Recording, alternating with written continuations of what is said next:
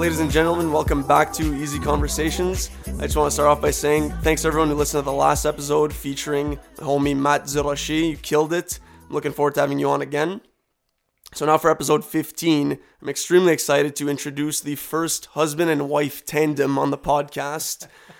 the brilliant professor at the University of Ottawa, Matt, and my cousin, Maryse Sullivan.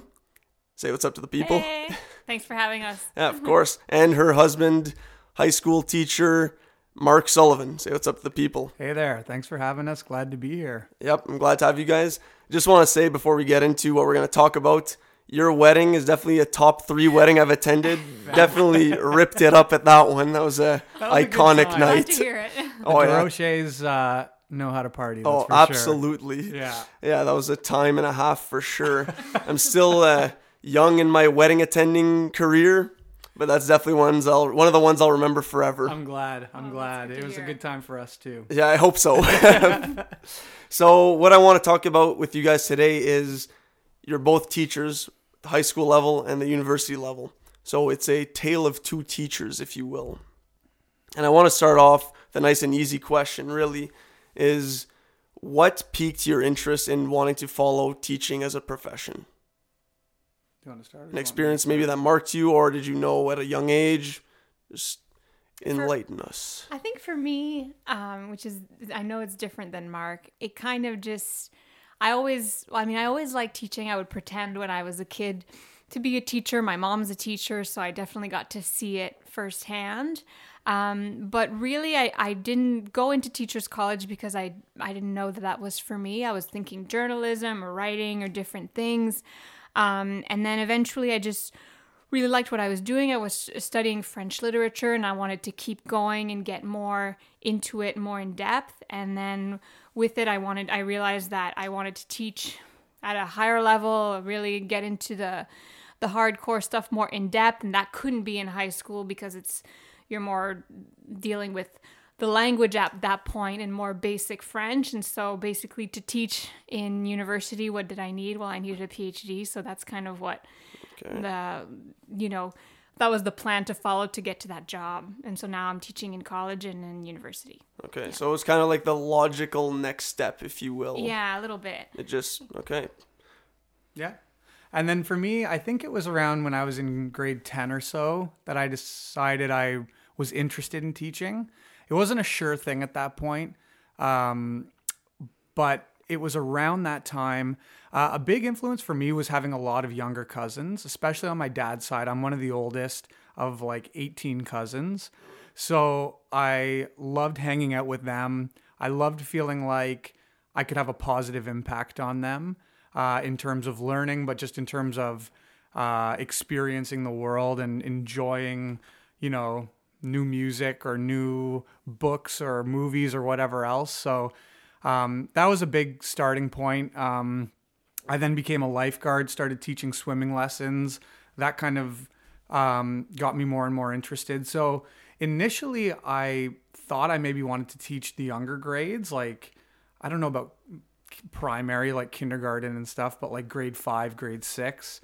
Um, but then through volunteering and through more experience, uh, I started realizing that I liked teaching the older grades. So right now I'm grade seven, eight, but um, I've done up to grade 12.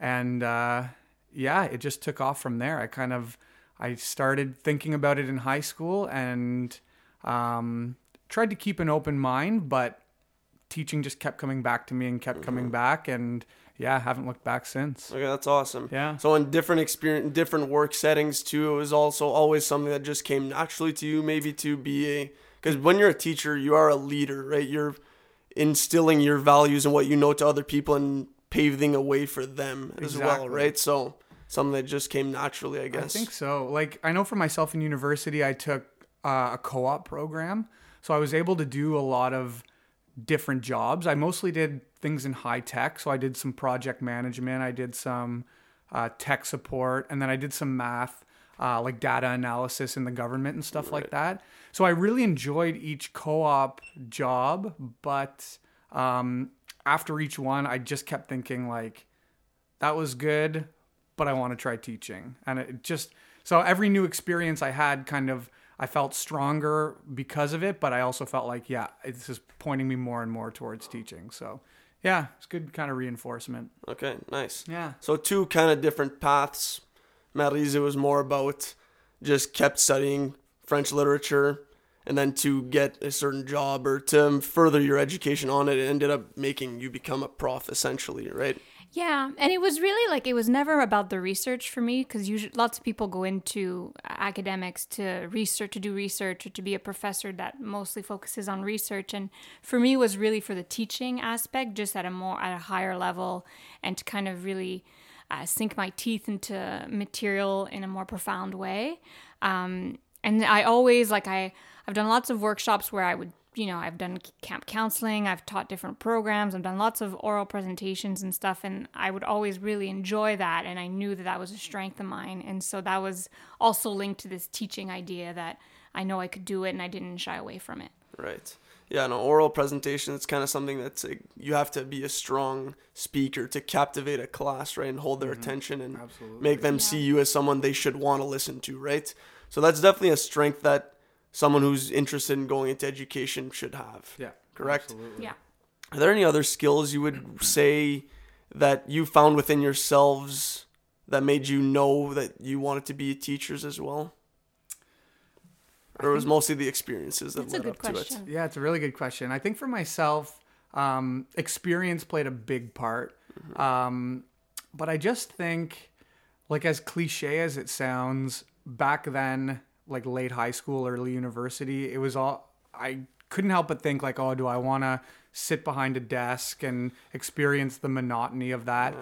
Which I think, um, like sometimes teaching can be crazy, and I wonder like, oh, it might be nice just to leave everything at work and just have that standard nine to five job. But that's kind of where I was at and what I was thinking then. Um, and I again like I couldn't be happier with what I'm doing now, but I think that's something that pushed me towards teaching. I don't know if it's any real innate trait in myself. I think I just wanted to have a positive impact on a lot of people, and teaching seemed like a good way to do it and a good way to, you know, have new things, new experiences every day, kind of avoid any kind of monotony or just sitting at a desk or, or things like that. So I think that's that was on my mind a lot when I was thinking about going into it, kind of thing. I agree. Same for me.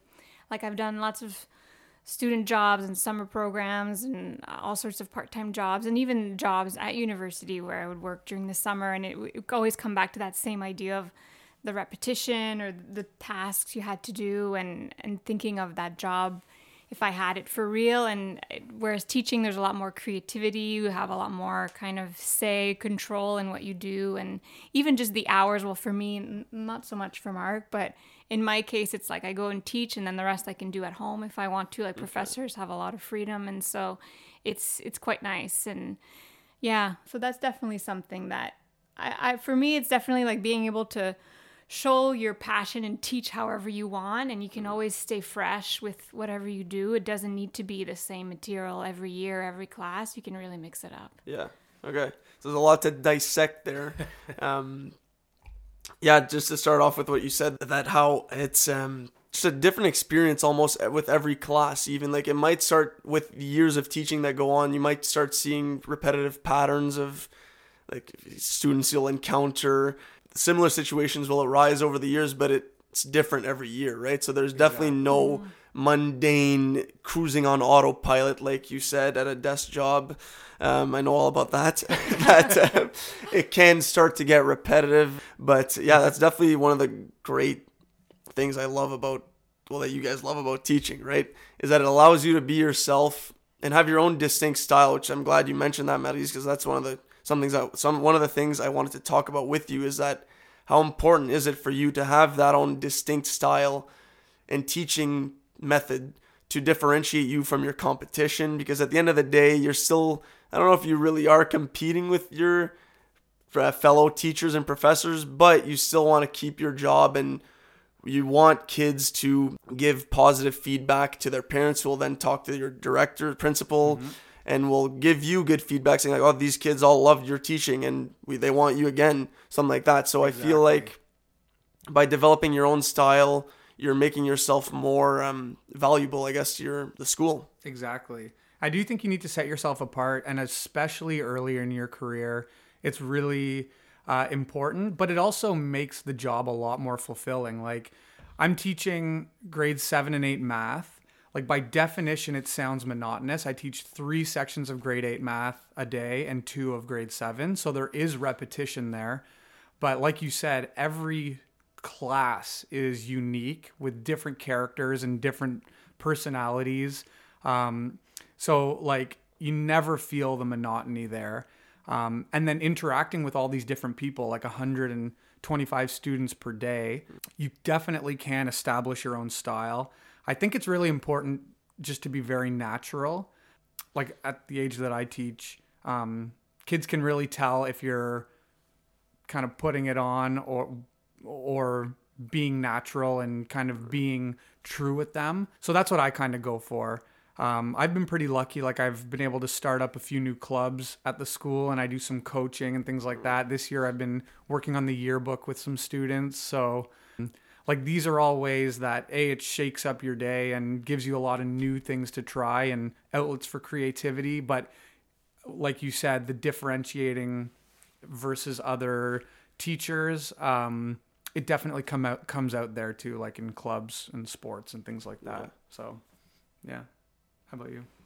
Yeah, uh, I agree. Like keeping it fresh and just mixing it up, as you said, and just differentiating yourself. I would, I mean, for me, there's still like a certain amount of things, just like you. I'm sure that you have to, you have to cover, and sometimes there's not a, a sexy or fun way of doing it. You just kind of have to go through it. I'm especially thinking in my case of like grammar or things like that that you have to do, and it's not always, but the funnest way, or there's not always a fun activity that goes with it. But I try to do different things or I, my big thing is I try to use different strategies so that if one day we're working in groups maybe the other day we'll do a quiz we'll do you mm-hmm. know a hand like a handouts different things to kind of get different parts of the brain working and also so that if you don't like one activity then it's not always the same thing. I always get positive feedback on that so i i, I know it's a it's a good thing and a good part of my teaching.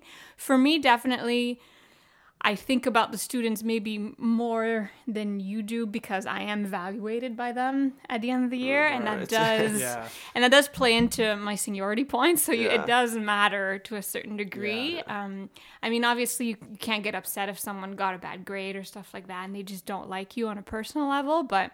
Does that really happen though? I just can't see that happening with you. I mean, I don't know. I mean, it, it does like sometimes, and I, I understand. Like, there's some people you just click less with, um, and maybe they're just they get upset over a grade and they thought I thought they deserved better, and if I'm not going to change the grade, well, it'll remain the same. But it's never it's never mean comments or anything like that. Um, and then some. I mean, some people uh, found the class too hard or too easy, so that can also play into it. But um, like the main questions that are important are things like is the prof well prepared? Is she a good professor? Which is uh, so it has nothing to do with did I love this class or did it pique my interest in every way? Like, in, especially in my case, if you're teaching some of the mandatory first year classes, it can't be everyone's favorite class. So it's uh, it's good for that. Yeah.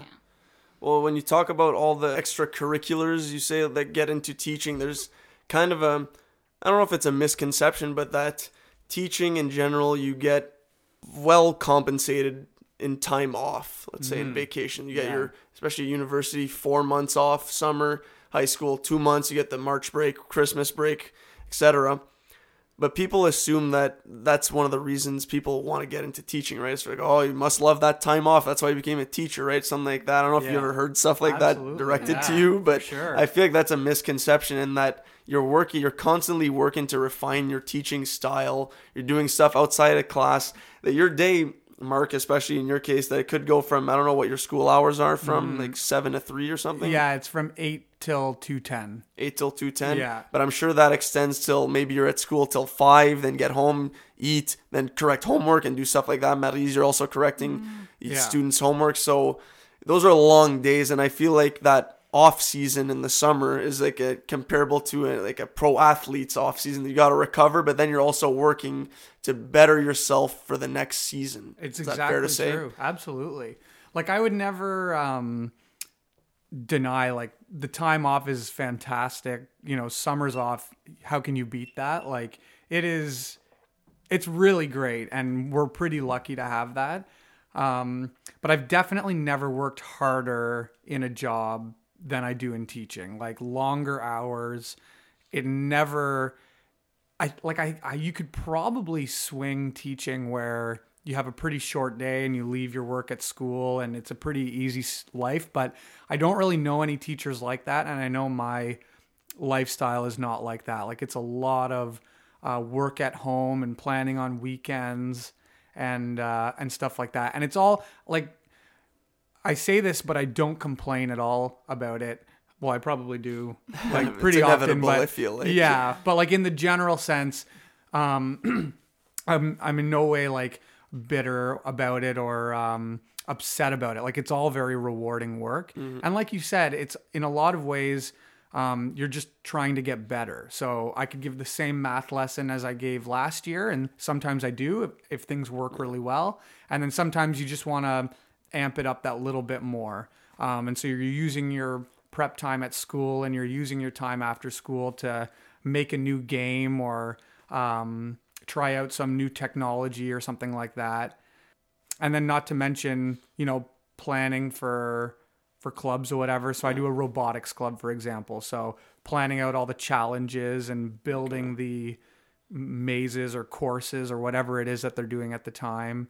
Um, and then everything else so yeah the time off is really nice and i think you need to keep that and uh, or not keep that rather but um, like take advantage of it. So a big thing in teaching now is just the idea of self-care and being able to um, like give yourself a little bit of a break because it can feel kind of never ending.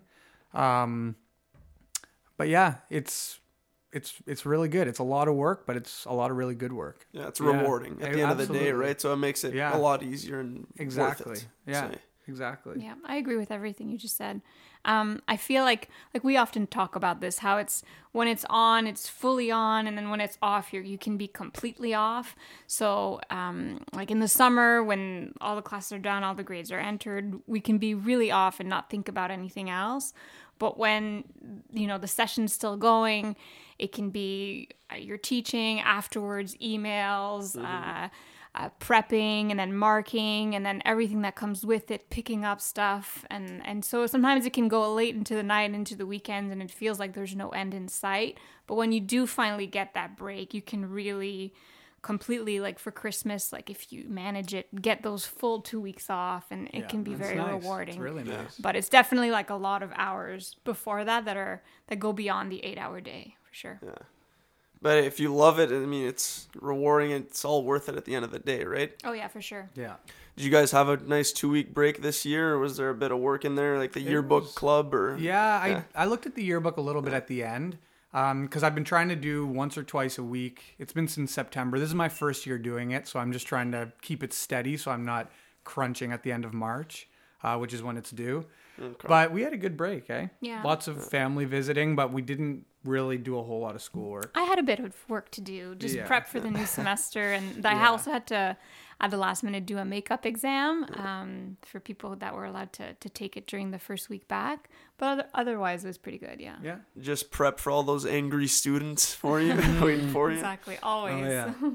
That's actually something that's interesting that you point out. That sometimes, like sp- speaking of feedback, especially, whereas I guess you still do get those evaluations at high school, but in university, I feel like people are more uh, generally harsh.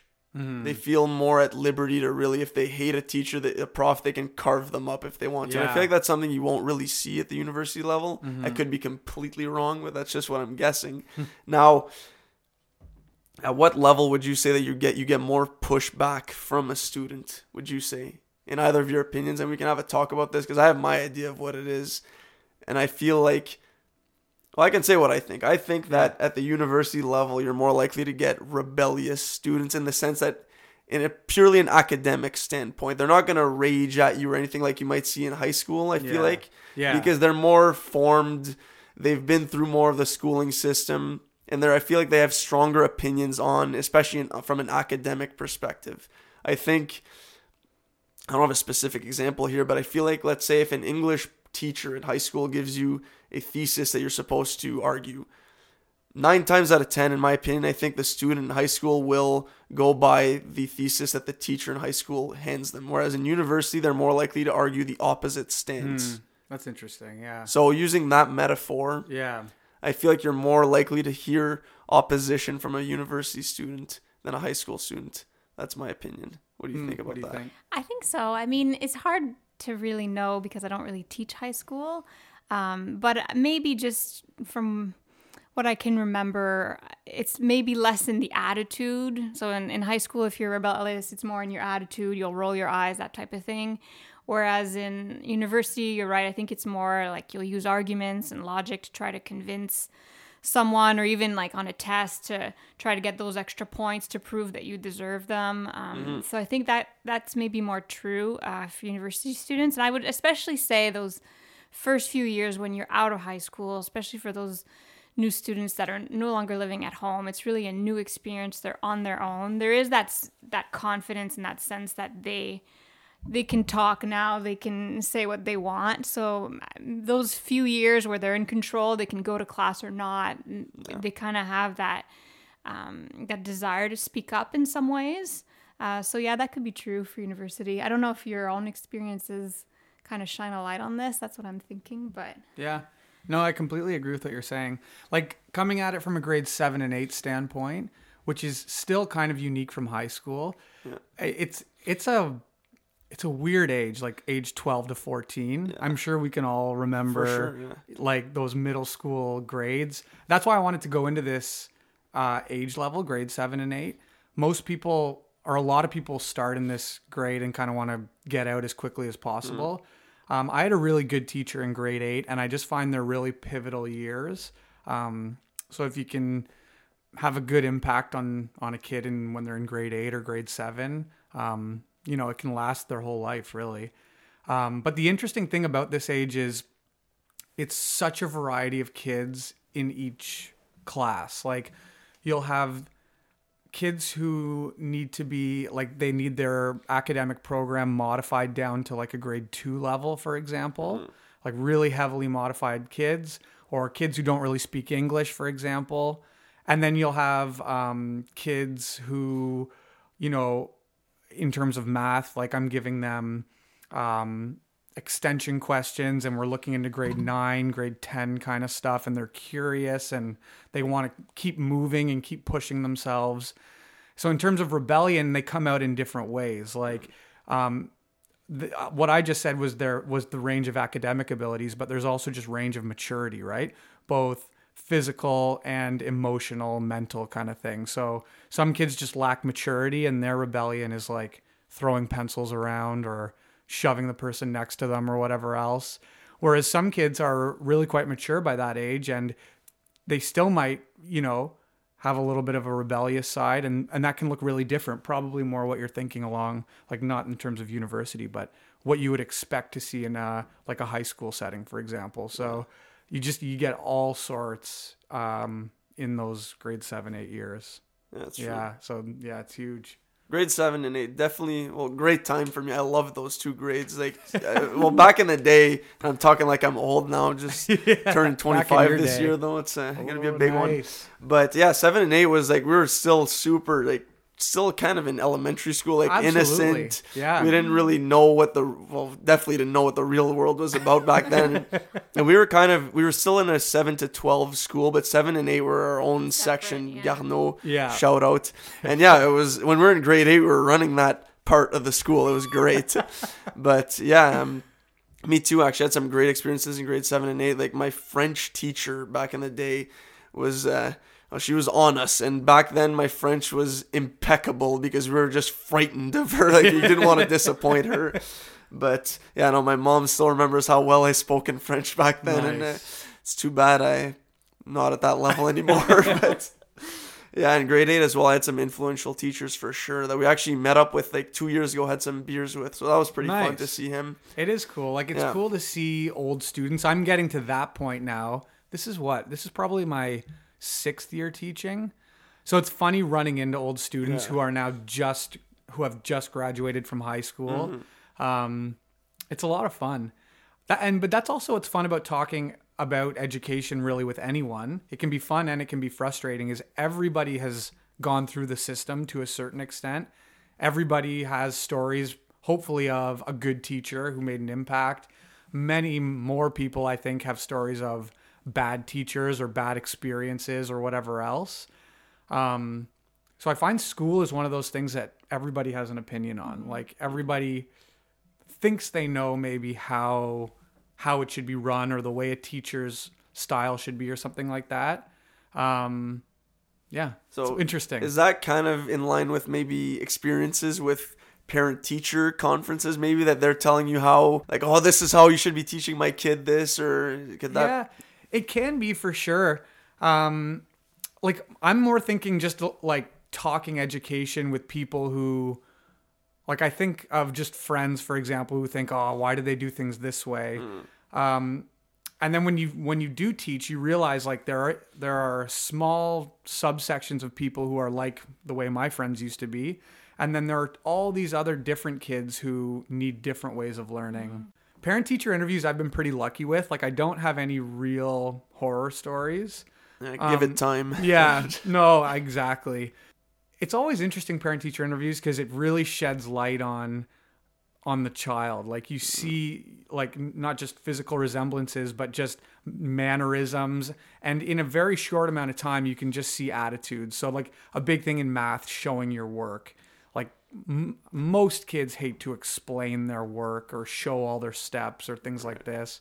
I just remember mentioning that to a mom once years ago like oh yeah this is something they could improve on. They don't um what did i say? I said something like they don't really uh think it's very important to show your work kind of thing. And the mom was just very dismissive of that like well it's not. So it's like oh okay.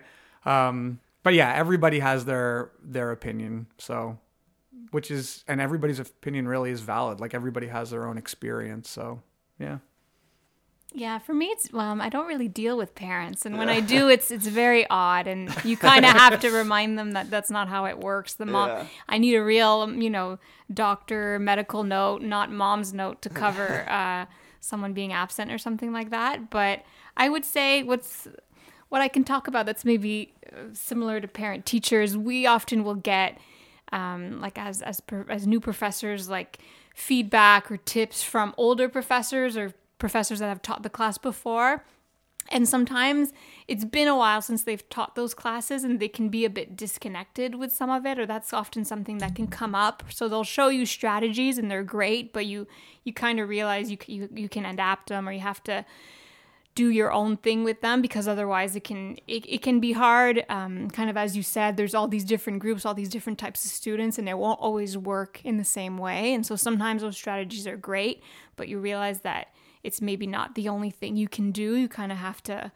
look at the new stuff and mix it up or or just uh, sometimes what I've done is take tips and uh, like the, the strategies from a whole bunch of different professors or teachers and that can be useful to kind of not all use um, all the tips from the same pool but to, to use different strategies and different things. So it's kind of that same education conversation just not coming from parents but from the inside um, so not from the outside but it's still like a similar uh, similar thing, whether it be whether to use PowerPoints or not, whether to give the notes or not, like what to do with different classes. And it can completely uh, change with, you know, depending on the group dynamic that's formed as well.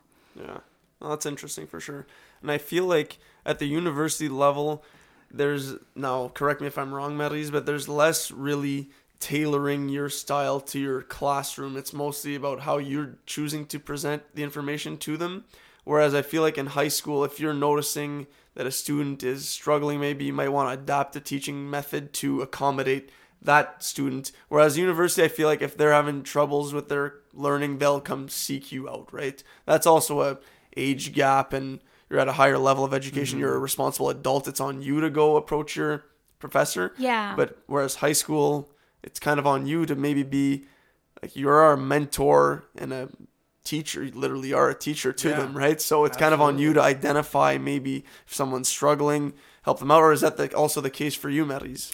I completely, I would say the big thing, it depends on class size. So when I have classes that are only about 30 students, I will adapt a bit. I've usually found, okay, some, some activities or some uh, ways of teaching won't work with this group. They're too shy. Whereas another group, if I ask questions, they participate. It's, it can become more of a discussion.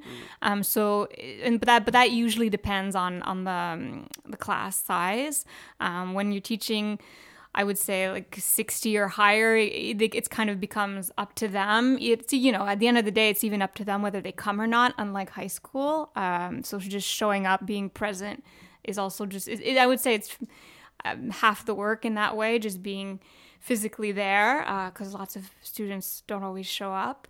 Um, and so for that reason, yeah, I think that's what it would be. Uh, depending on the class size, I adapt, and then if it's too big, um, then it's kind of it's up to them. But there's sometimes still some room to to make some change if if I see certain activities or you know I'm getting no response, not even eye contact, or I'm I'm having trouble seeing if they're keeping up with me. Then I'll slow down or adapt in that way. But it's maybe not as drastic as in high school. Yeah, at our level, like big key buzzwords are like differentiation, for example. The idea is to differentiate for all the different types of learners. So, acknowledging that there are kids who benefit from uh, like audio learning versus visual versus kinesthetic and dealing with manipulatives and things like that. Um, and so it's all about finding ways that all of these different learners can both pick up the material and then demonstrate their learning in in whatever method works for them kind of thing um, so it's re- like we really have to either modify or accommodate for basically every different student uh, like you know one of the big things that people say is what do they say it's like what some kids need or like it's good for everyone, but it's necessary for some. So, like if you're making an accommodation, let's say using technology in the classroom for a certain type of activity, there could be two kids who need that technology, maybe some sort of adaptive software or something like that. Um, and they're not going to learn the material without it. But for everyone else in the class, it's still a great thing to have. Um, and it's a good tool for them. And it just kind of maybe can enhance their learning or even just enhance their experience of it. So, especially at grade, the grade seven, eight level, where like let alone a university class we're not even streamed like academic applied or university college you know those different t- types of courses in high school so um, you really have to take a class and then yeah make it personal for each student which again rewarding work but it's tough it's really tough Definitely. yeah You kind of have to be a chameleon and like be able to adapt everybody. Yeah. But at the same time, also, I feel like it's something like it's not about you. Like you're not the star of the show in the Mm-hmm. Exactly. classroom, right? You have to leave ego outside the door. yeah and just be that person who can take everyone's problems kind of and I don't know, just mold them and shape them into being the products of your class, I guess, or the the subject that you're teaching. exactly So I how think- hard how hard is that, sorry, Yeah. to maybe obviously you want to show personality, have your own distinct style, but you're not you're there for them, Mm-hmm. right? You're there to help them through their struggles in school, their triumphs as well. And yeah, to be a teacher, mentor, friend, that's also kind of a line you have to draw with them. Absolutely. And now coming back to what you said earlier about catching up with old students, and I know I'm fully loading this question here, but how hard is it to kind of maintain? You have to maintain profes- professionalism with them, but then once they're done high school, they're like, okay, then we can have a beer together. You know what I mean? so I don't know. I feel like that's kind of tough as well. Absolutely. Because, and it'll depend on the style. Some teachers, um, again, just speaking from my experience and my level of teaching, um, some teachers go in and it's like the don't smile until Christmas philosophy, like lay down the law. That like that do- just simply wouldn't work for me. I don't think I have the personality style to even pull that off if I wanted to try that. It's not a good look. Yeah, no, absolutely not. And like it works for some people, and some kids will maybe grow to respect that. But um, it is a fine line. Like I like to joke around and have fun and try to be as easygoing as I can with my students. Um, again, like bringing it back to grade seven, eight, and math being a scary subject. Like look online. Um, you'll find countless articles about math anxiety mm. and um, people who quote unquote don't do math and stuff like this, or I'm not a math person, or whatever else. So I find like something that I find really important is to make not even make math fun, but just make math seem doable and make it approachable and make it so that it's not some big scary thing. And so in my mind part of that is to myself be approachable and be friendly and be um, someone who the kids are comfortable around and can laugh with and stuff like that. But it can be difficult because they're they're young kids, right? They're like 12, 13, 14. And so sometimes they don't know how to turn that off. Um, and so they just get carried away and get lose focus or get off task or whatever else. So it's always kind of navigating and steering that ship, like yeah. ride that fine line and again, make it enjoyable, but still make it productive. Like, and make it about them, like you said, like have them leave the school day feeling happy, but also like they need to learn what they need to learn, kind of thing. So, yeah. Okay. Yeah, for me, I would also say um, the idea of making it seem less scary. So I teach uh, French courses, and they're usually part of the mandatory programs in, in university or college. And so it's it can seem like that mandatory class they need to get through, and it's a bit boring. Um, so I try to make it more fun and, and try to show them how useful it can be, and uh, really try to show them how it can be the base for everything else. And I always kind of tell them the idea of the class is to kind of build your toolbox so that you have all these tools for the rest of university or the rest of college and you know where to go to either you know perfect your grammar perfect uh, you know essay writing whatever it may be to have these strategies and then know how to go further if you if you need to and uh, where to get more resources and you know reference books whatever it may be. And so i try to to show them how useful it can be and it can be as simple as starting off by showing them how to write a proper email and what should be in a good email. And and I always and I, have gotten lots of feedback saying that it, it it's maybe not like their funnest class, but it's been the most useful class. So that is like a, a very high compliment to me that to show them that it's it's useful. It can be, uh, you know, there you, you use strategies that can be useful elsewhere, and it's not just French class where you're going over rules, etc. Um, as for the friend and being an authority figure um, question, I would say it's a bit different for me because, um, I mean, I'm still a young teacher, and so it can be hard to show my authority level um, early on. And so, I mean, it can sometimes people will see me more as their friend and like we're you know because we're close in age and sometimes it can also be intimidating the other way around because there's you know in university it's not based on age it's sometimes there's older students that are older than me yeah. and have you know other experience um, and are you know have lots of degrees already and they just kind of decided to do a career switch and so that can be intimidating and so i find for me it's as simple as just like wearing professional clothes even not dressing like the students to kind of have something else to mm-hmm. differentiate differentiate differentiate myself um, from the students is can be helpful because otherwise I can come into the class and until I reach the podium, people don't know that I'm the professor. Yeah. So um, that's definitely something that I keep in mind because it's it can be tricky during those first few years to still have that authority and to show that you you know you've got knowledge and you um you I don't know show that power in a way even though that's not really the point but um just to kind of show that you can lead the class even if I'm not you know a tall big man and who's who's a lot older and stuff. uh, looking young, it's a gift and a curse. Eh? Yeah, yeah, exactly. you know all about that, the Zirache genes.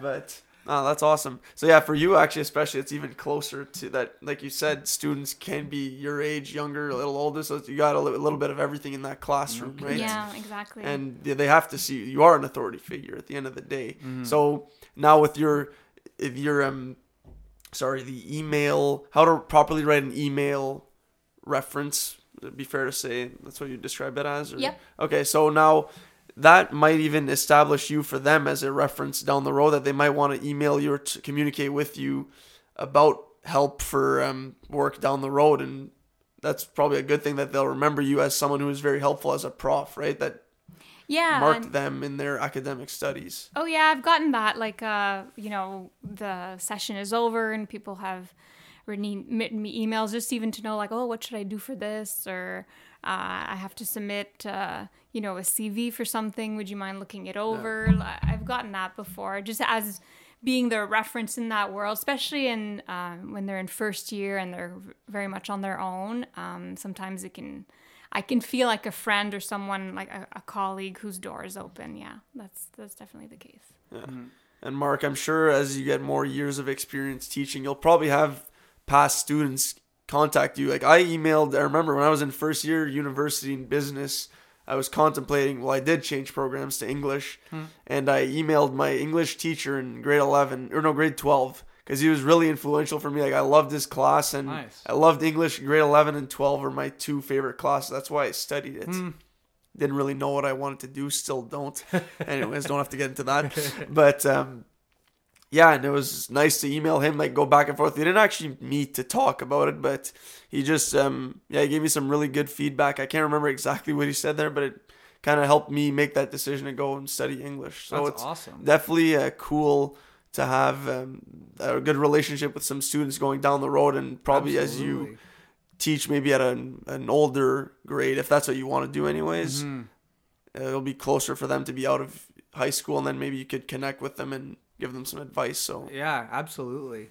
Um, it was nice. Like my one year, it was just half a year, like really teaching high school was my first year on permanent in the school board, and I got hired. This is the reason I got hired was for to teach computer science. So it was grade ten and grade twelve, and then I also taught a grade uh, a grade nine religion class. Um, but those computer science courses were really interesting because like those were kids who if they didn't know what they wanted to do, like they knew at least they were interested in technology and programming and stuff like that. Um, so I was doing a lot of references for university applications at that point, um, which was really interesting in the grade 12 class. And um, there was one student who I had taught in the grade 10 class who kept in touch, and he would let me know what he was programming. Um, and like kind of some of the new cool stuff that he was trying out. He would just email every once in a while. Um, we even uh, bonded over music. So he had bought a turntable and some vinyl, and so he would tell me about some of the vinyl that he was into. So it's it's very cool to see how the kids grow and um, kind of where their interests take them. It's Yeah. very very cool. for sure and Yeah. that's some is that something that's well i'm sure it is fun to talk about with your students about their interests outside of school like sports Oh, yeah. music Absolutely. movies and stuff like that Yeah. is that something you also try to maybe incorporate in your teaching i don't know if it really applies to math but or does it Yeah, it can. Like I always, I try to start classes with just asking what people did on the weekend, and um, like I'll even just pause the class and I'll ask random questions just to kind of mix it up. Um, just you know about movies or books or places people have been or music or whatever. Um, so it's pretty funny. Grade seven, eight, you get a lot of kind of stock answers, whatever's cool at the time. Um, like music, I would consider myself pretty like like I know a, a decent variety of music. oh i know Um, i remember talking about run the jewels yeah, with you yeah.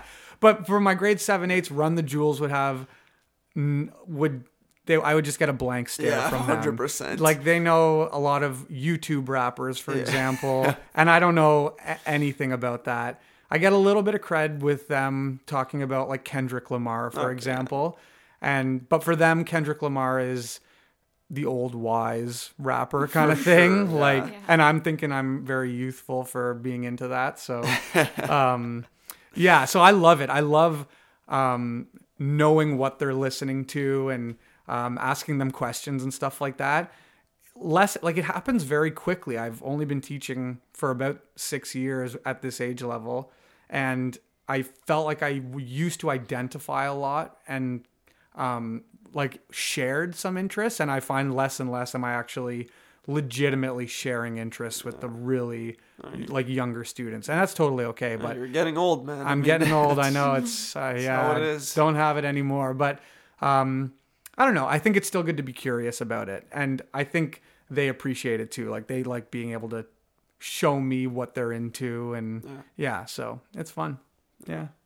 Like they get to show some personality like that and it's Exactly. it's good validation also for them to Yeah. be heard like what they like is valued and you you can talk to them about that as well so that's cool for sure Exactly. and it's kind of also a good way to now don't don't mean to put pressure or anything there but like it's good parenting exercise as well right? Absolutely. right i mean it's Yeah. good um like disciplined kids i feel like have you gotten into that Oh, Have for you had sure. some tough interactions very with much kids or- yeah and you have to like as fun as you want to be like i'm never someone who's gonna raise my voice or like yell or anything like that but you have to be able to hold the line and be very firm and you know kids aren't gonna be happy. Like i've had kids you know cry and stuff like that and it's not because i'm laying into them or anything like that. It's just because they're kids and um, they don't always know how to express heightened emotion and things like that. And sometimes they just need to do that and then it kind of gets out of their system. So people will joke like what mark? You made a kid cry? Like i'm i don't really come across that way but it's not me doing that. It's just that's what kind of happens with the situation. And um but discipline's really important. The more that i'm teaching the more i'm realizing that kids even if consciously they don't think so they they like a certain level of structure and they'll thrive off that structure and they'll kind of get out of sorts if you're way too loose and anything goes kind of thing. Um, none of the kids really really seem to like that like um, i think they like a certain level of routine and you know they want to have fun and stuff and they're you want to give them a little bit of leash um, i guess but yeah structure i think can be good Oh, and discipline and is good. yeah Otherwise, we'd have chaos, and that would not be good for exactly i think kids think they would want that but you realize they Yeah. really don't When yeah. they get it, they realize yeah, Yeah. they're in the wrong for sure. yeah Um, Madelise, have you had any interactions like that with students? I'm assuming less disciplining at that age, but uh, yeah, I mean, the only thing that's maybe comparable for me um, in the sense of structure and discipline is I would just say with marking being firm. Like, I've noticed that when something like it's sad to say, but if something doesn't count, if it's not if it's not worth any points, they're not going to care as much, and then they're not going to put as much effort into it, and so they're not going to learn because if they're just doing it last minute, submitting it or not submitting it because it doesn't count, it doesn't matter, and then you know I don't get the chance to give them feedback and to really see if they understood or if they're progressing, and so making it count and you know, um, according a certain amount of points to certain things, whether it just be presentation or, you know, font size or whatever, it all matters. It shows you followed the guidelines, you can read and do something according to uh, what the prof wants. So all those things matter. And when they get docked points for that and they're like well i don't understand like who cares if it's not in times new roman or whatever. It's like well it all matters. It was written down. You didn't follow it. And if a job application tells you you need a suit and you show up in jeans it's the same type Yeah, of thing. like good look. everything kind of matters. And when i explain it to it to them like that they really understand um, why it's important and why they need to follow it. So i think that's why or that's what's maybe comparable for me.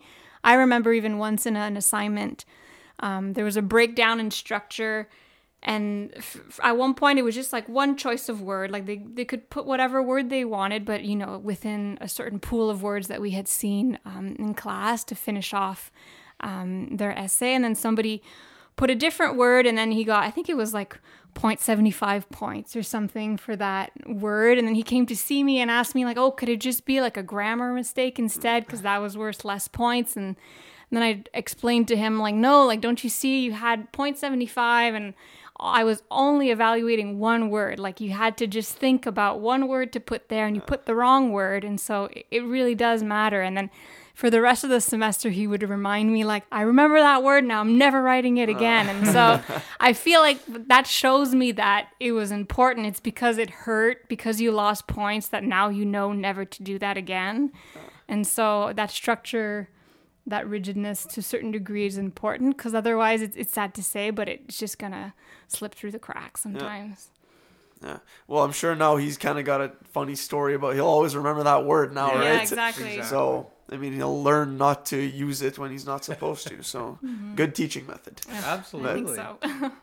Yeah.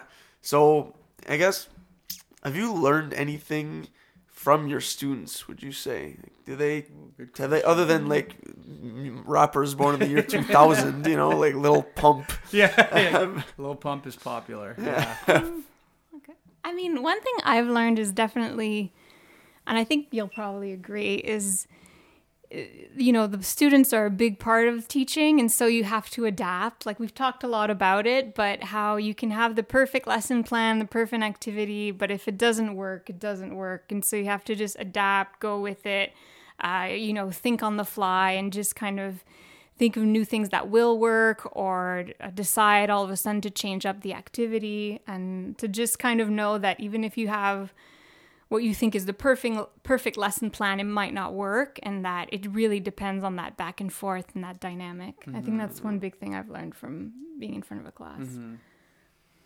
I think just having such a variety of students too, like in general, they've taught me that uh, people come from very, very different backgrounds and have very different preferences and styles. And so for some kids, it doesn't matter how much enthusiasm or swagger or whatever I bring to a lesson. Some kids are not going to be into it, and that's per like completely okay. I think the I think I probably knew most of that, but the fact that it's absolutely okay that like I am not going to click with every single person. Yeah. It's um like it probably sounds extremely obvious, but seems a, a bit humbling just to know that um, you do your best and you try to make connections where you can, um, and you do your best to support everybody that you can, um, and as we've talked about, differentiate and be there for all the students. But at the end of the day, um, they're going to connect with either a different subject matter or different teaching styles or even just different personalities other than my own. Um, and that's completely okay. I think it's a it's a good thing. Yeah. yeah i agree For with that sure. Yeah. And that is something that's like kind of obvious, but you don't really know until you're in that situation teaching Yeah. like 125 students a day, right? Yeah. You can't be liked by everybody and you can't take it personally at the end Not of the day. all. All you can do really is like just be the best teacher you can be to all the students. Yeah. And Exactly. yeah and you just have to let it go I yeah, think. 100% you have to let it go too. I also think back to teachers I considered to be bad teachers when I was uh, like at this age, maybe grade seven, eight, or nine, or something like that.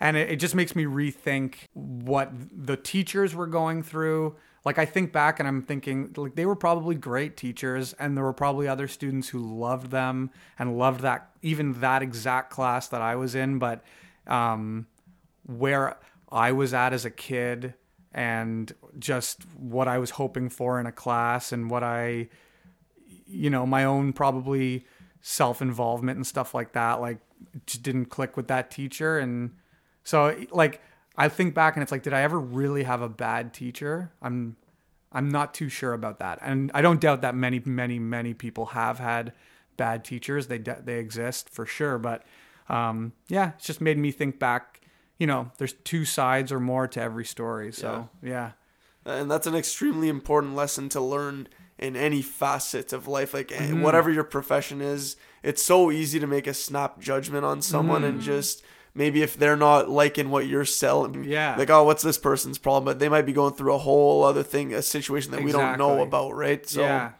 it just it's important sometimes to take a step back instead of because we're so likely, I feel like, to judge people before knowing getting even half the facts, Mm-hmm. right? And uh, actually, I kind of want to ask your opinion on this. To having taught kids at a young age, like you can have a strong effect on someone at a young age and shape who they can become to a certain degree. Like I don't know if you've seen the protests that, or not the protests, but the um, oh my god, the Native American Oh, situation yeah. that happened Yeah. over the weekend. The- so that's that's been a very um, controversial, to say No the kidding. least, Absolutely. situation. So now there's two different sides of the story coming up, and it's like the one kid. I don't know if you read his statement. It, I read it today. Actually. I haven't. I'd love to hear about it because I I was following that pretty closely and just I have to admit, just that smirk on his face was Oh just rubbing God. me the Man, wrong I wanted to smack him Yeah, across the face. I'm just saying. Yeah, But, but then he's coming out and saying that they were harassed earlier and that he, he wasn't actually being confrontational. The elder walked up to him and he just was he was up in his personal space. But I, I don't buy it personally. But no, I don't know. That's uh it just goes to show the effect that it's easy to want to, like I said, hit that kid, which isn't right. But he comes from a background where he was raised that this is okay. yeah, So, and kids aren't fully formed at that age. They're probably like 16, 17. They don't really know any better. So they're just a product of their environment and the teachers who formed them. yeah, So is that not The does that not give you a that different perspective now when you're seeing kids behave a certain way? You're thinking about the um, people around them who have formed those kids. absolutely. Like I listen um, to another podcast. I don't know if you know Sam Harris. He's like a scientist, philosopher kind of thing, but he just talks about the role luck has in life in general, and I'm not going to talk, or I won't uh, apply this to the kid in the "Make America Great Again" hat because, yeah, that's that's something else I think. but like when I look at a grade seven student who resists doing math work, like a much simpler example, there's so many variables playing into that immediate behavior, right? It's like, what did he have for breakfast this morning? What is his home life like? Um, how have the last, like, you know, but how has math gone for his whole life leading up to now? What good and bad experiences has he had? Like, he's bringing all of this in with him. Um, you know, I really congratulate the kids who are really high achievers in my class, and they are most of them are really hard workers, but they also come from very supportive households in large part, and um, uh, you know have been have their whole lives been taught the importance of the hard work that goes into getting the grades and have felt the gratification of getting the good grades and want to keep chasing that. So there's just there's so many variables. I could never you can't especially at these younger ages like hold it against a kid for coming into your class with um whatever behavioral problems or hates math or hates French or whatever else like um yeah luck plays a big role in it I think for everybody what do you think Yeah, I agree. I mean, at my level, they've kind of already gone through a whole system. And so it, it, it depends on that system, to be quite honest. What did they see in high school? Because we're starting at a certain level. And yes, we'll review certain things, but there's always some students that haven't seen what other students have seen in high school. So they're kind of starting off as a, at a disadvantage. Or also, like if they're from an immersion program or French is not their first language, that can also be something that's completely different. So their background, as you say, uh, all those influences definitely play a part in um, their success in in the classroom.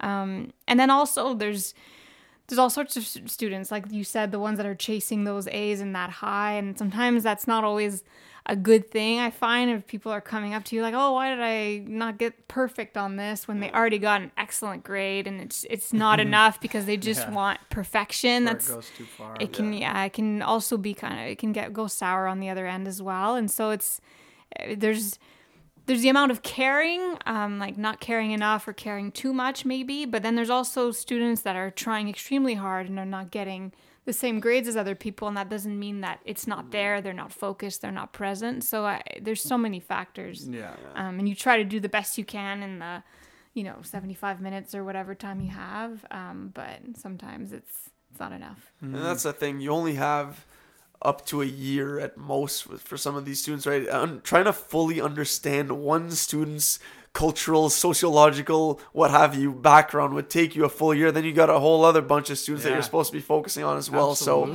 that's why it's so hard to draw that line into how much devotion am I gonna have for this one student understanding his or her background. And yeah, no, it's definitely uh, that's why you earn that off season. I'm telling you, it's. Uh, I mean, damn. It's so true.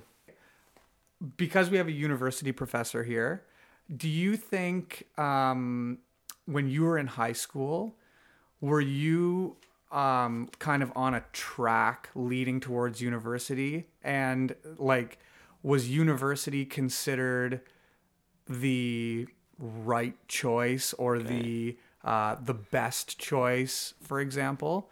Um, and do you think that influenced what you ended up doing and and all, all of that? What do you think? Okay. Well, that's actually perfect. That that's the kind of question you asked me because that's what the next question I had lined Nice. up along Nice. those lines. Nice. So yes, I agree hundred percent. My whole um nine through twelve, I was told that first of all, grade ten was the most important year of my life for some reason. Then eleven because I had to choose the prerequisites for grade twelve, ah, which then yeah, became yeah. the next most important year of my life. Please, Mark, don't tell your kids this. Okay, you're just gonna stress them out.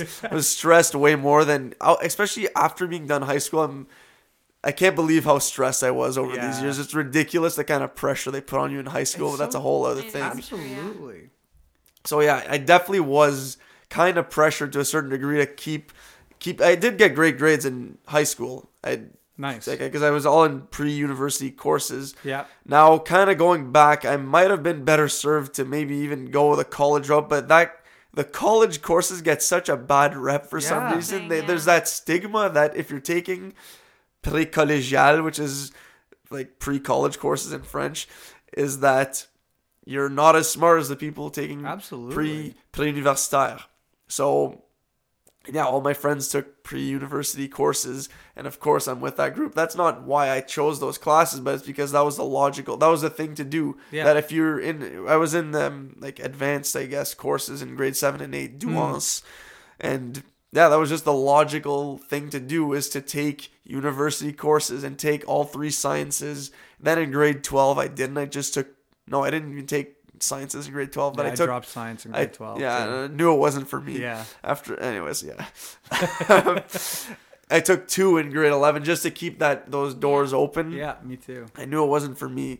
English was the way to go, and I only realized that once I got to university. But yeah, no, definitely. I was actually, it's funny. I was talking about that today with one of mm-hmm. my friends at work who is in a, col- a collegial program, and now his last two semesters are in university. Oh, nice. And he's talking about how there's a stigma of that people judge him that he's in col- college, which I feel like is completely unwarranted. It really is. And I remember that for, for myself too. Like, uh, even just the presentations from the universities, they were mandatory for everyone, but the college ones, it's only if you're interested. So already, like, you're closing those doors. And I mean, people that go to college are so successful, so many jobs are there. And so it shouldn't, well, I mean, I, we've talked, Mark and I talk about this a lot. There seems to be a bit of a shift nowadays.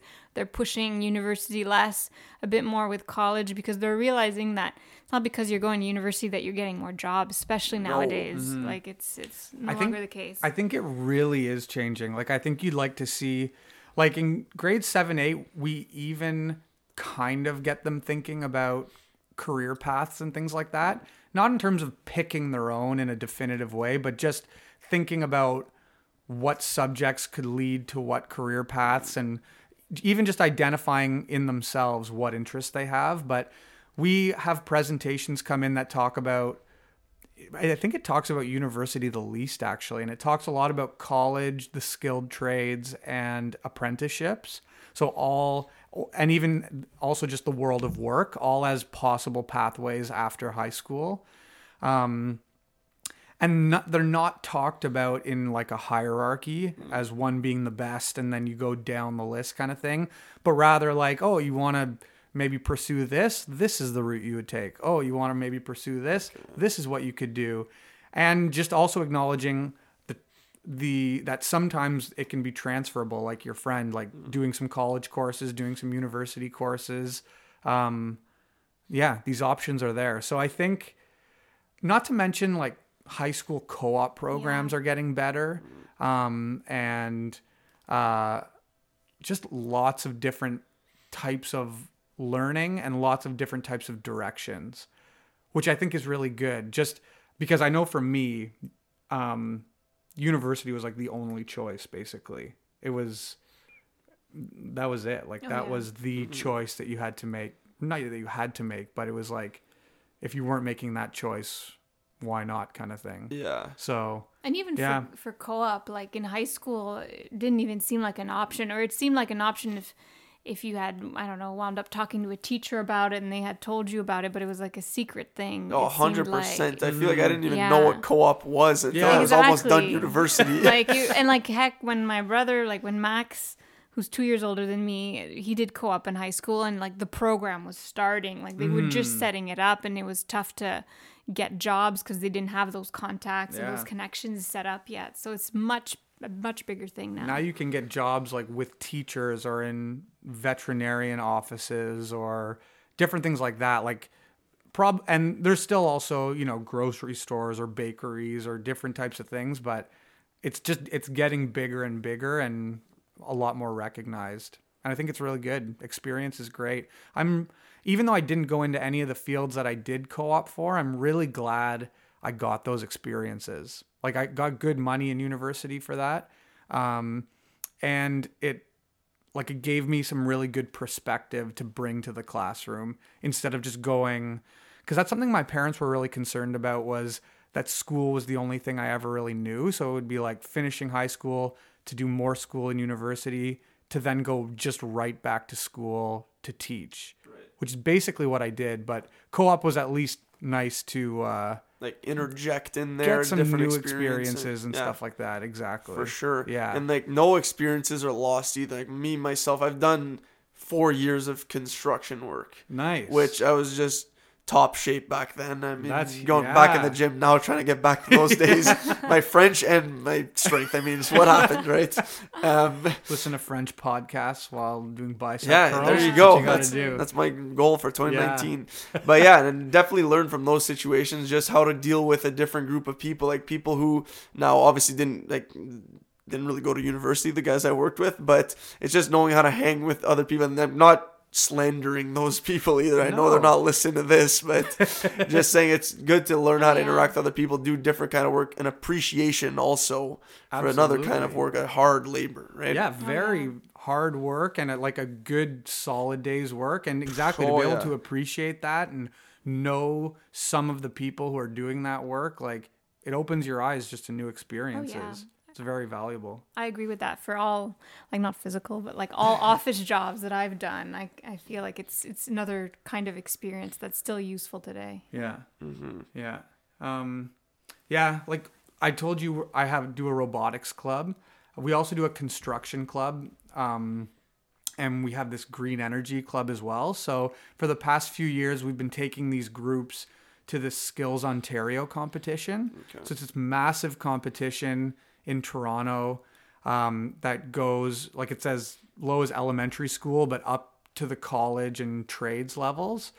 So you walk around this huge pavilion, and there are booths set up from different colleges and trade organizations, um, showing like they have activities for the kids to try and showing you about their programs and stuff. And then you can just watch the competitions going on. Like there's full on construction, like they're just adults like building houses in this huge warehouse. There's culinary arts, there's hairdressing and makeup and um, robotics and like everything. And it's so cool and very inspiring to walk around and see all these people who are super skilled in all these interesting areas. Like it's pretty cool. For sure. That's Yeah. awesome that that's being promoted more now. Yes. High school level because that's what a lot of people need, right? Like, who can really say you're in the minority of people if you know exactly I what you want to do in high school? And I that, know. I feel like, well, in my time, anyways, I didn't think that that's something they shone enough light on. Yeah. Um, absolutely. And I mean just lighten up on the kids a little bit. Don't put too much pressure on them. Grade 10 isn't the most important year of your life. I th- no. but um, no. I think um yeah, like showing that there are lots of options and then just reinforcing that it's okay not to know for sure. I think if you can do those two things, like you're right, just take a little bit of pressure off and um there's lots of amazing things to experience and um yeah, you'll find something. yeah. Yeah. and there's a lot out there for sure. So those like showcases, I guess, is showing what uh, what's really out there for everyone. That's awesome. Yeah, yeah. Yeah, and even I, pretty I would say like you'll find something, but you'll probably find some things like plural because mm-hmm. nowadays people have more than one career. They, yeah. you know, they jump from one thing to another a lot more than our parents did. It's no longer like a, apart from maybe you in the teaching profession, which lots of people will go into and then will stay the course. But for lots of jobs, people kind of Yeah. jump around a lot more and so even one degree is not definitive it can be a master's it can be other stuff afterwards so it's it's a lot more nowadays Even a college degree after you're done university. Who knows? yeah exactly Because a lot of people like I feel like in my experience and people I know too, a university degree, like you said, doesn't guarantee you a job in Mm. anything, even if it's in a specific field like engineering or something. There are a lot of people who graduate in engineering as well, right? And it's Yeah. Yeah. a very competitive field. It's tough to find something exactly in the niche maybe that you studied or Absolutely. yeah, it, it is tough, but it's good to know that there are some great teachers at the helm of the next waves of students. yeah. We're trying. yeah Yeah. i don't know if great's the right word Oh, 100%. I mean, I feel like time's already flown by for you guys. I mean, six years. I didn't know it's been that long that you've been teaching, Mark. Yeah, and- it's crazy when I think about it. Like, I started at Peak Academy, um, so I got that year in at the private school, and that's cool. Like, I'm seeing all these students in the OHL now who I taught Oh, back then. Yeah, I Any taught. names you want to drop here? Uh, people might know like Graeme Clarke on the Ottawa 67. Okay, yeah, He's yeah. a big. Uh, Wendel Clark's son? no, this is the other. There's two Clarks on the Okay, team. okay. Yeah, yeah, yeah. Um, yeah, Greg Meireles. He's on the Kitchener Rangers. Yeah, I know the name. Um, oh, nice. Yeah. The one of the goalies too on the 67, Cedrick Andree, um, and Merrick Rippon. These are the names that I've recognized, but yeah, it feels like forever ago that I was there. I was teaching music, teaching harmonica to the kids, so some of them might know "Heart of Gold" by Neil Young while they're like playing hockey, kind of thing. Um, but I know time does fly for sure. From harmonica to the yearbook, you've Yeah, just done it all, eh? Done it all, run the gamut exactly. Yeah, but that's Yeah. cool though. It's kind of opening your eyes to other things that you didn't even know you might like, and like clubs and joining stuff like that. uh, Exactly. important. I feel like Yeah. not just to stick to the academic side, but also to get involved Exactly. and uh, be a mentor. Like I Yeah. keep saying, in other ways for kids, different kids. Yeah. I don't know if I could call robotics a passion of mine, but I love seeing the passion of the kids who are joining this club. Like Right. this club is for them and they love it. So totally worthwhile. And yeah, I've gotten to do a lot of cool stuff like that. So it's fun.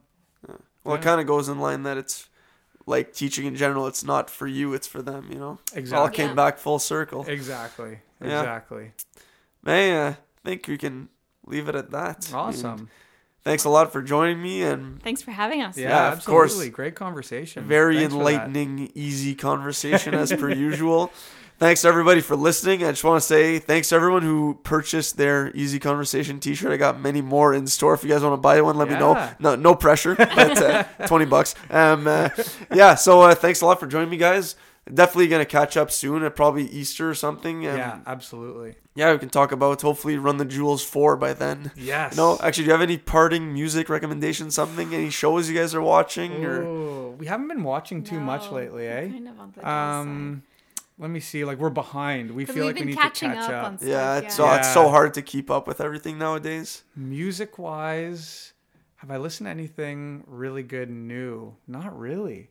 And certainly not hip. I've been listening to this old old school, The Miseducation of Lauryn Hill. Oh, Do you know okay. that one? I've never heard that album, but I know of Ve- it. I it was the same for me. It was always kind of in, uh, like, on the list, like something that oh yeah, I should give that a try. Right. Anyway, I finally have. It's fantastic. Okay. Yeah, check it so out. it lives up to the hype. Yeah, I think you would love it. Yeah? Okay. Yeah. Yeah. Very cool. How about you? Nice. Uh, well, I've been listening to a lot of. I don't know if you know this guy, Denzel Curry. No. Taboo. It's actually it was it came up on one of my podcasts I did with my homie Cameron. Nice. He had a, a number four on his top ten albums of 2018. Oh, nice. So that's kind of a spoiler if you haven't heard the episode yet. Yeah. Um, it's a great album. I hadn't heard it at the time, but now I've been listening to it for the last like three weeks. It's solid. It's really different. It's like experimental rap. Cool. He goes hard though. It's it's a great record. Have you heard um Earl Sweatshirt?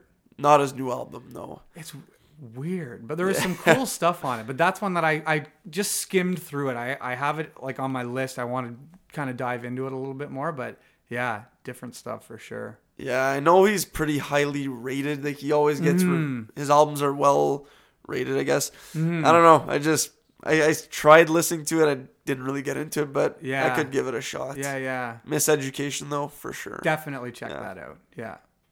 yeah, shows into anything, movies, a parting gift for the Hmm. Audience. We've seen some good movies lately. We saw If Beale Street Could Talk. Have you heard of that movie? No. It's from um, The director of Moonlight. yeah Barry Jenkins, who made Moonlight. Right. Okay. I Very saw good. Moonlight, yeah. It's about um, like two young black people in the 1970s in New York, um, and it's about kind of their love story, but through the lens of that time and place kind of thing. And it's a really good movie. Mm-hmm. Um, We saw? Spider Man Into the Spider Verse. yes. Yeah. Did you see that? I haven't seen it yet. No. It I gotta get on it. Yeah. it is as good as everyone Yeah, says. it really It's Really? is. So good into the Spider Verse. Yeah. Yeah. Right on. yeah, a couple good movie recommendations. Okay, Yeah. nice. Yeah. Some parting gems for the listeners. So yeah, thanks again for joining me. It was a great time catching Yeah, up with thanks you. for having us. And Yeah. yeah, we'll talk soon. So stay tuned for episode 16 dropping in two weeks. Thanks a lot for listening. If you want a shirt, hit me up. And uh, yeah,